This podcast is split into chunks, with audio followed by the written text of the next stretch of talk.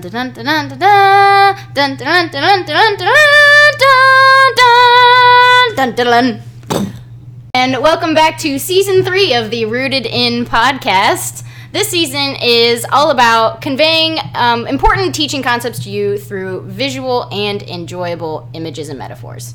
Which is going to be particularly difficult in a radio format. but we'll make it work. So we're just going to describe Tracy's images to you for most of this season. Yeah, so put on your uh, thinking caps. Yeah. You're gonna have to do a lot of visualizing here. A podcast is worth 3,000 words. So we're going to kick off this season with a three-part series that actually will be accompanied by a blog. So we will have an opportunity to show you Tracy's um, Beautiful artwork. yes, beautiful artwork, her visual concepts. And our series is going to be called How Much Language Arts? I get this question all the time. How much reading? How much writing? How much language arts? And it's going to be broken into three parts, introducing this idea and talking about what language arts looks like when we introduce skills. Part two will be what language arts looks like, how much, when kids are gaining skills and practicing their skills. And part three will be what, how much language arts when kids are solidifying skills and applying skills. And if you're listening to this, um, each of these podcasts is also accompanied by a blog. So if you're sitting here listening thinking, oh, I wish I could remember some of those things, a lot of it will be written down for you and you'll get all the visuals with a blog as well. Each of them is also accompanied by a lovely code, which we'll be giving to you at the end of the podcast as a thank you for listening. Um, little discount code to use on our website. Right. So I came up with this idea about um, how much language arts when Tracy and I were working on pinwheels. And I started to say to her, you know, I realized that so often in education, language arts is broken up into minutes. So many minutes of reading, so many minutes of writing, so many minutes of grammar, so many minutes of vocabulary, so many minutes of spelling. What am I forgetting? Phonics. phonics, so many minutes of phonics, maybe, which is usually not enough minutes for the new learner. And I realized that because we work with struggling learners, talking about how many minutes really varies from student to student. It's the question, how much is too much, how much is enough, is a question that's really difficult for me to answer. Well, and it really varies from student to student, but really also it varies from stage to stage, depending on where you are in the reading and writing learning process as well. On top of it all, it can vary from day to day and week to week and month to month. So, how can we think about this? What is the image, this concept that we could convey to help all of us think about how much language arts? And we came up with A pie chart. yeah, a pie, a pie chart. Because a pie chart conveys proportions, right? Yes? Not exact amounts. Right, which we all prefer when taking a slice of pie anyway. I, don't- Right. I want Exact just a proportion of this pie, half or something like that. Right, I want a big slice. Right, so right, right. saying a slice. It's proportional though. right, a slice of pie can be one thing for Maura and another for Claire and another one for Tracy and a really big one for me because I love pie. So Yeah, we're gonna need more than one pie. yes, we need I think one Four pie's people, not two enough pies. for the four of us. yes. So, um, as we think about pies, I want you to think about okay, then now I'm picturing this pie and it's broken in six parts, say um, phonics, spelling, word study, grammar, reading, writing. It was six parts. Can you believe it? Yes. Okay. And I'm picturing them all being equal, but that doesn't work either. It doesn't work for a lot of reasons how different kids are, how different each stage in language arts can be. So How we different teachers are. how different teachers How are. different your emotional state Well, might be from and, day to day. and an important concept we'll hit again and, and again that learning happens in relationship.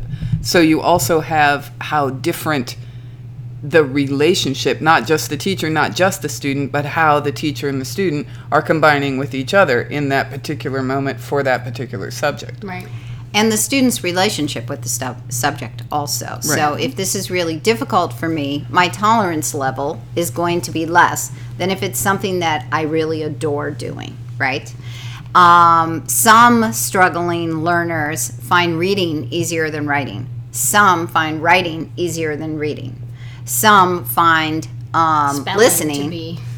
To be extremely difficult. Some Right. find spelling to be easy, but reading is hard. right. But eating pie is always easy. Right. That's So true. so while you're really, listening, what we're saying is, if you're Right. eating pie while you teach, all your problems will go away. That's right. Which is why we feed our students pie. Yeah. And uh, maybe this will all go down easier if you get yourself a piece of pie while you're listening to us. All us. go down.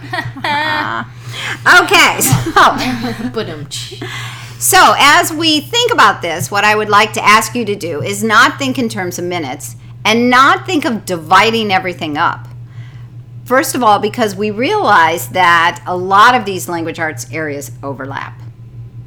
But also thinking in terms of in any given week, let's say, not in this hour, not in this day, but in any given week, what might my language arts look like? And that is easier to think about in terms of proportion. Yeah, I just kind of want to reiterate that though a little bit because that can be that's a big a- concept. It's a big concept and it's a different way of thinking. I feel like than a lot of people are approaching something that we're not talking about a daily or an hourly.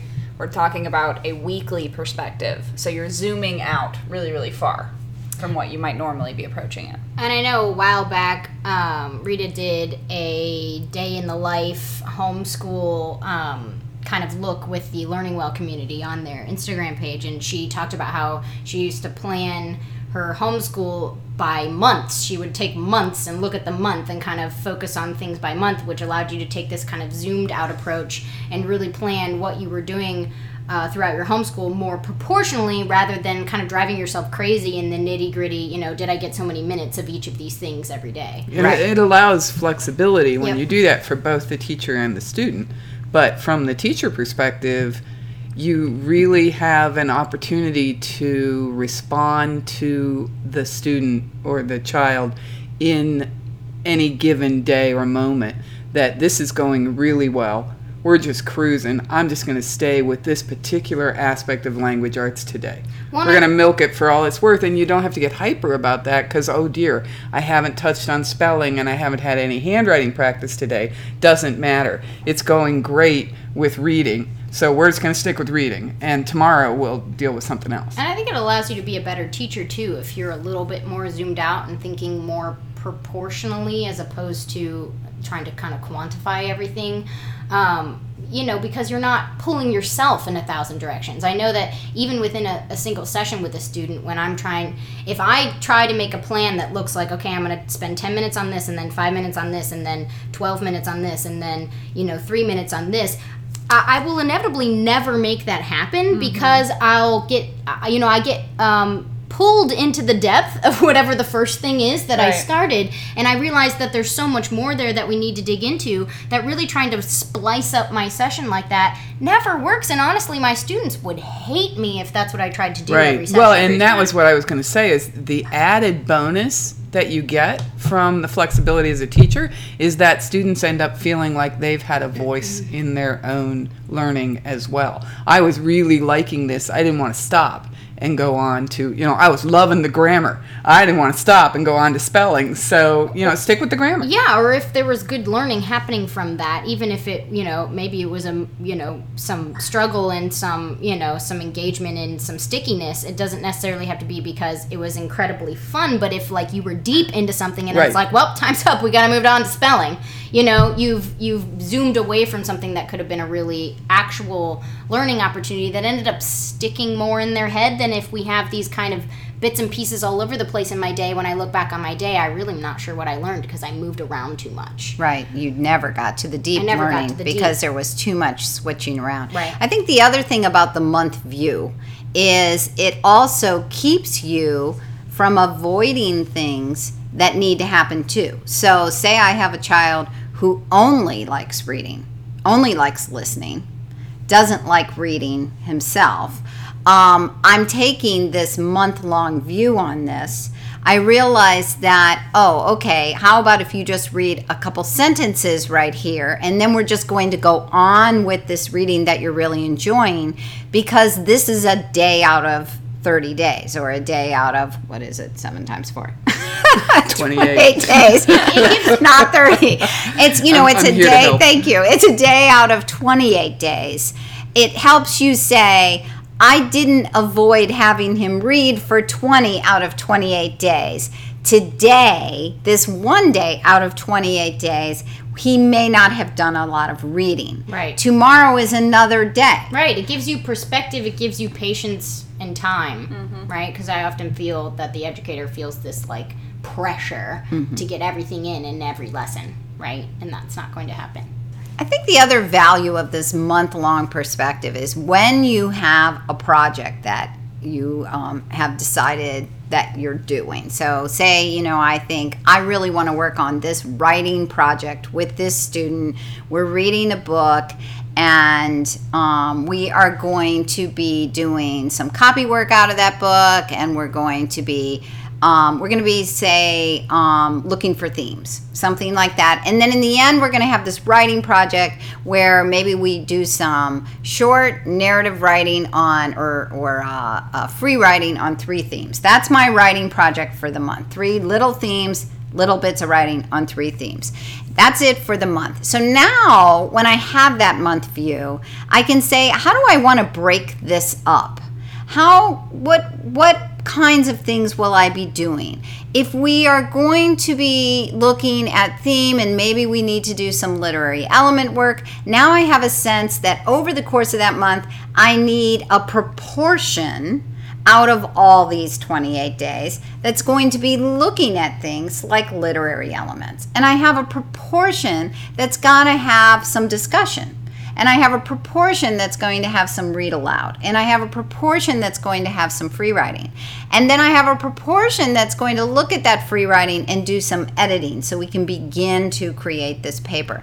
I'm, I'm this working backwards lets you just think in proportions and then think about oh and by the way monday's out because we always have co-op.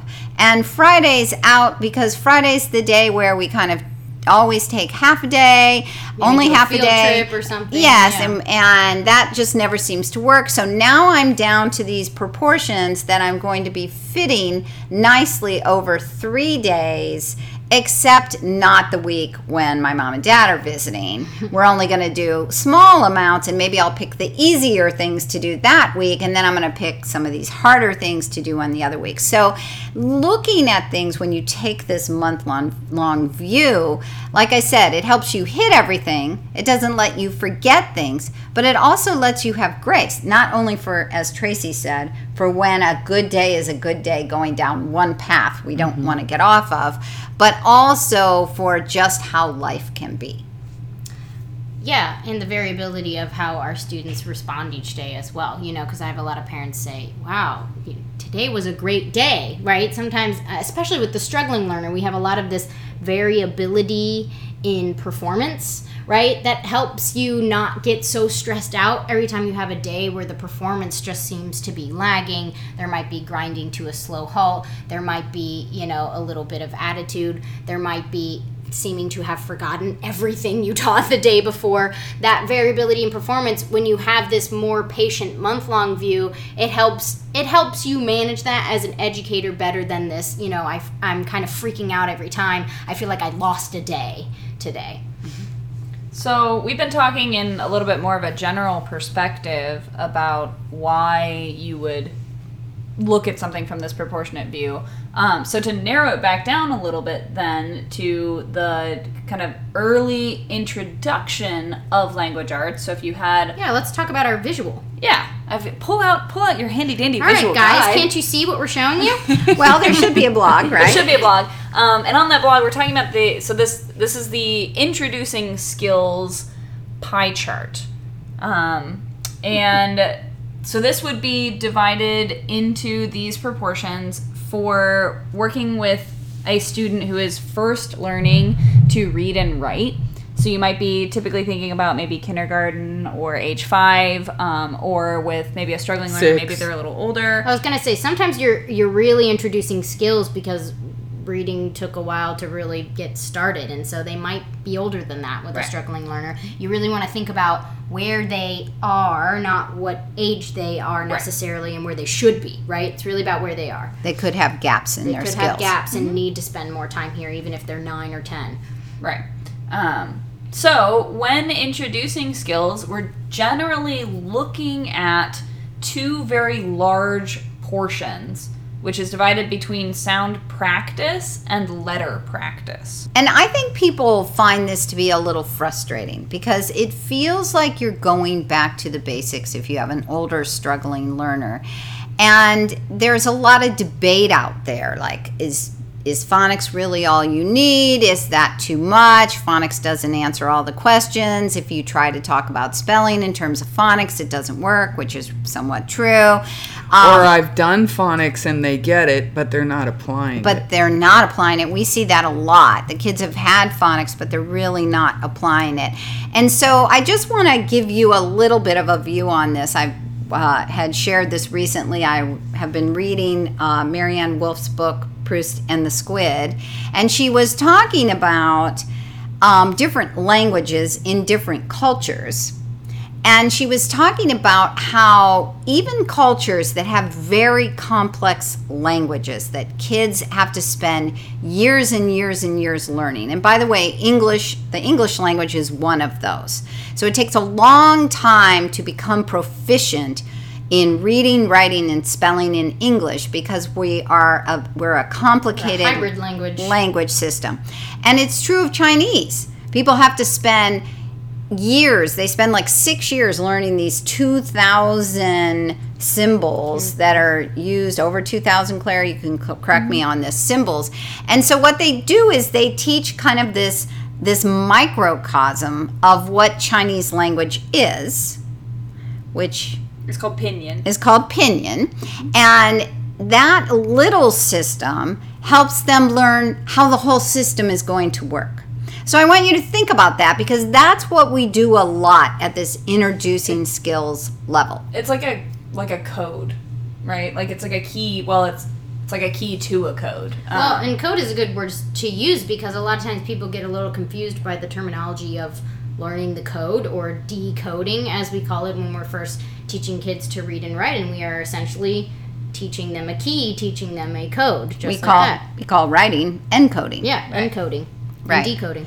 So decoding is reading, encoding is writing. Reading is learning a code. You're right. And that code is like the entrance. It's the welcome into this world of literacy. This is generally how it works. It connects to our verbal language system.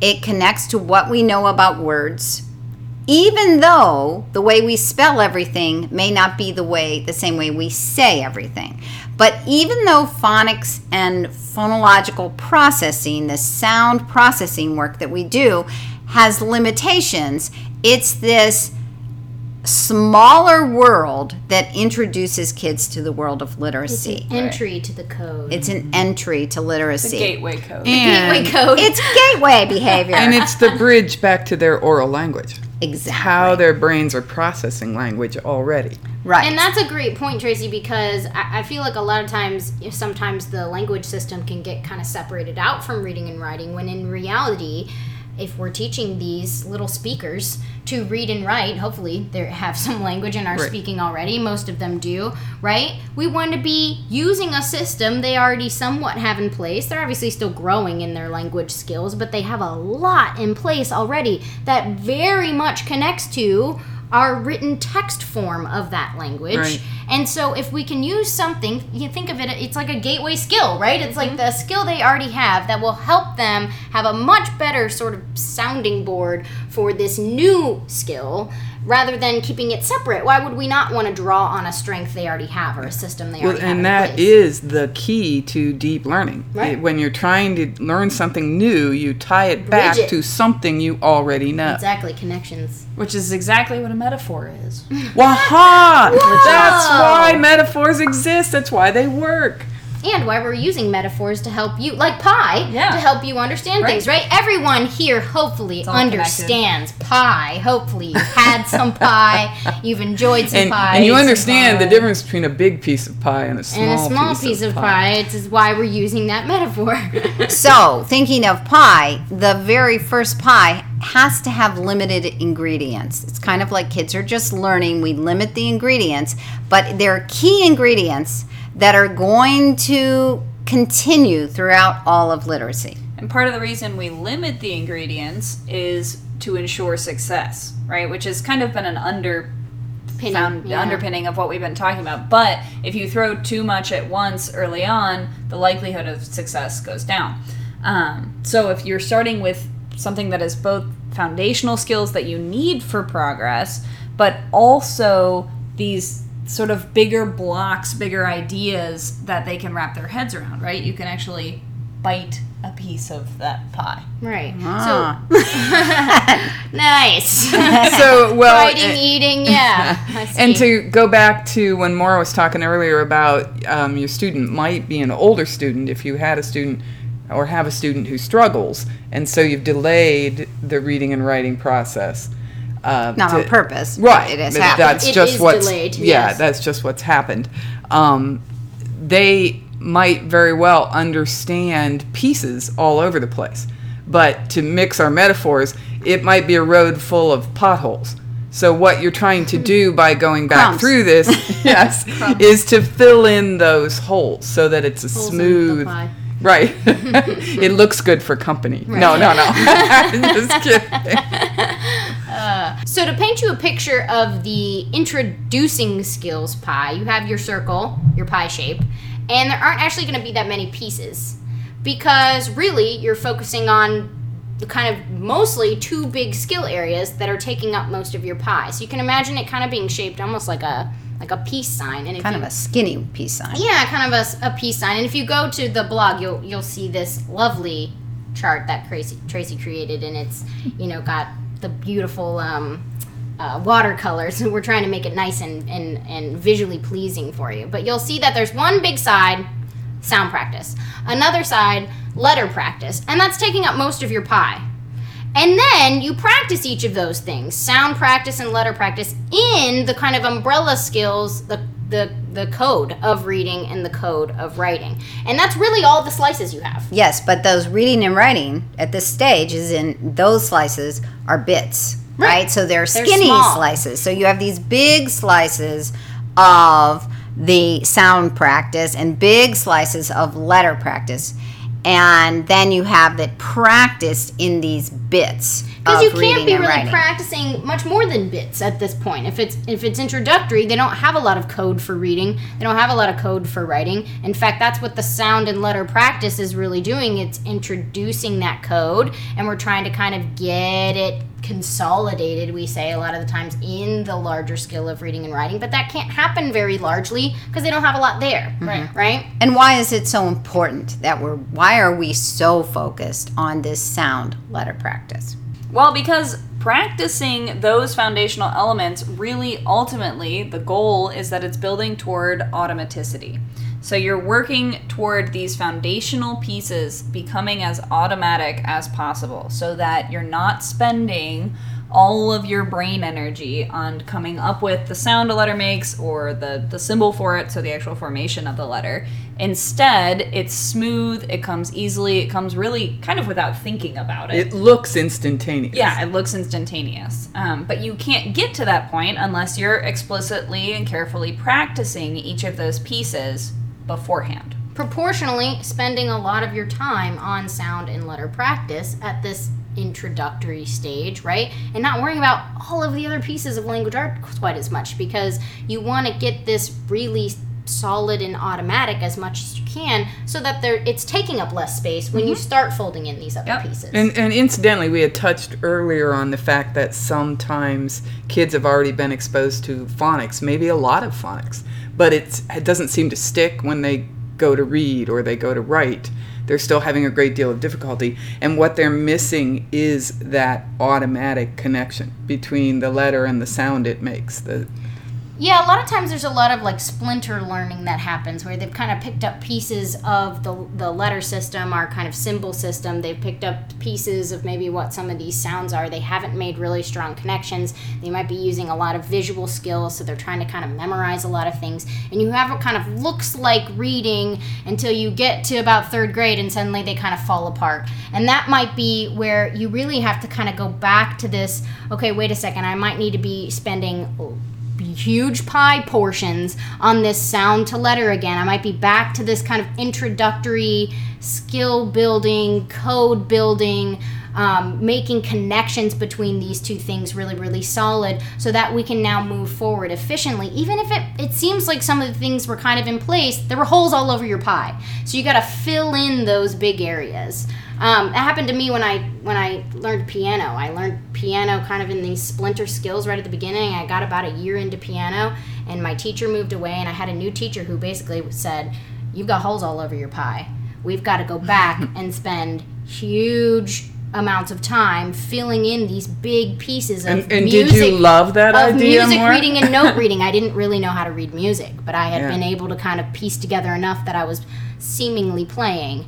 And um, no, I wasn't happy. But after about a couple months of doing that, I started to realize wait a second, there's all this stuff that now I feel so much more solid in. And I felt a lot better moving forward because I had filled in those holes where I was really kind of stumbling forward in the dark before, but didn't want to go backwards because it seemed like moving backwards. And I think if you're listening and asking yourself, well, could this be my child? I think the question is, are you hitting roadblocks?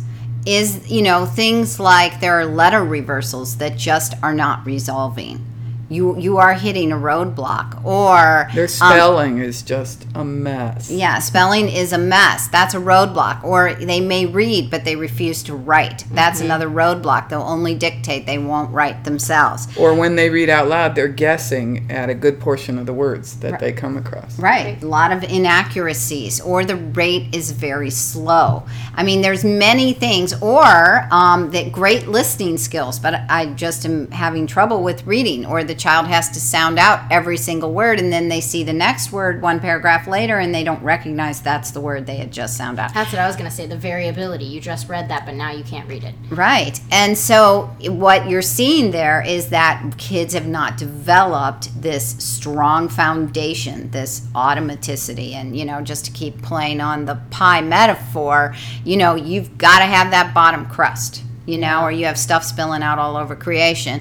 And, um, and, and we, this is the stage, no matter the age, where we really go in and just work on these foundational skills. Does that mean that this is all spelling's going to ever be for this child? No. Does that mean we never would talk about grammar? No. Does that mean somewhere else you might not be doing lots of listening and letting them dictate to you? Absolutely it but but for most of your effort that you think about for this student for language arts we've got to be working on these skills. And this is the hard thing about kids in the classroom because the reality is things don't slow down for that student. And there's kind of too many goals and, and benchmarks that have to be hit. that have to be hit. And so all they can do is keep moving these students along even though all this foundational work needs to be done and if you are an educator and that is your situation and you have kids in your classroom like that you really need to get your intervention specialist and your speech language therapist involved because somebody's got to be spending and parents people have got to be spending time working on these skills with mm-hmm. kids. If we skip this whole introductory pie, we're in trouble. Mm-hmm. yeah. Mm-hmm. And now some of you will say, "Oh yeah, but my neighbor's kid, they never did anything but read all the time and he just got it all and he didn't have to spend any time on this sound to symbol connection." Woohoo. Yeah. lucky for that Yeah, one really lucky. percentile, right? Yeah. Right. Yeah. So what we really know from the research is this is a stage that the functional MRIs help show us are really happening in kids' brains. Do they begin? Some kids very quickly will begin to be taking on other kinds of skills. They might move very quickly to the next pie. They're just other, mapping things all over the place right, really fast. Right. They have they have strong underlying language skills that are needed for reading. It's not that they're really pre-programmed for it, but they're they have a lot of um, natural ability to get there. But most of us spend time learning. The reality is, reading is a learned skill, and I know there's a lot of controversy about this sometimes because you will have those cases that look like I didn't teach my child anything, and bam, he could read, and it was perfect, right? Those those kids are still learning. They're just learning. It, they have a lot of natural ability that's enabling them to learn really fast, but they still learn to read, even if it didn't seem like someone needed to teach them. There's always going to be these kids who seemingly pick up things completely on their own without a lot of explicit instruction. And, and incidentally, I'm sorry to interrupt your fine. thought, but if you have a child that you're just introducing reading to and they're moving at that pace, this does not hurt them. It only helps them. Explicit instruction will just go right. fast, So to still have that pie be limited, to still be focusing that introductory time on sound practice and letter practice is still best practice for that child. Well, and two points there. People tend to disregard all the phonics work they did for years when these kids one day just magically started doing Yes. it. They almost act like we were just listening to a speaker who did this. I mean, there was all this conversation about all these attempts, attempts, attempts, attempts, and different efforts being made. And then one day the child Magically. you know, just just started reading. Well, that's disregarding everything that went on before. That's the equivalent of me saying to Tracy, "Well, you're just a really good artist." As though she did no work toward that. Right? As though she just popped out of the ground as this good art- artist.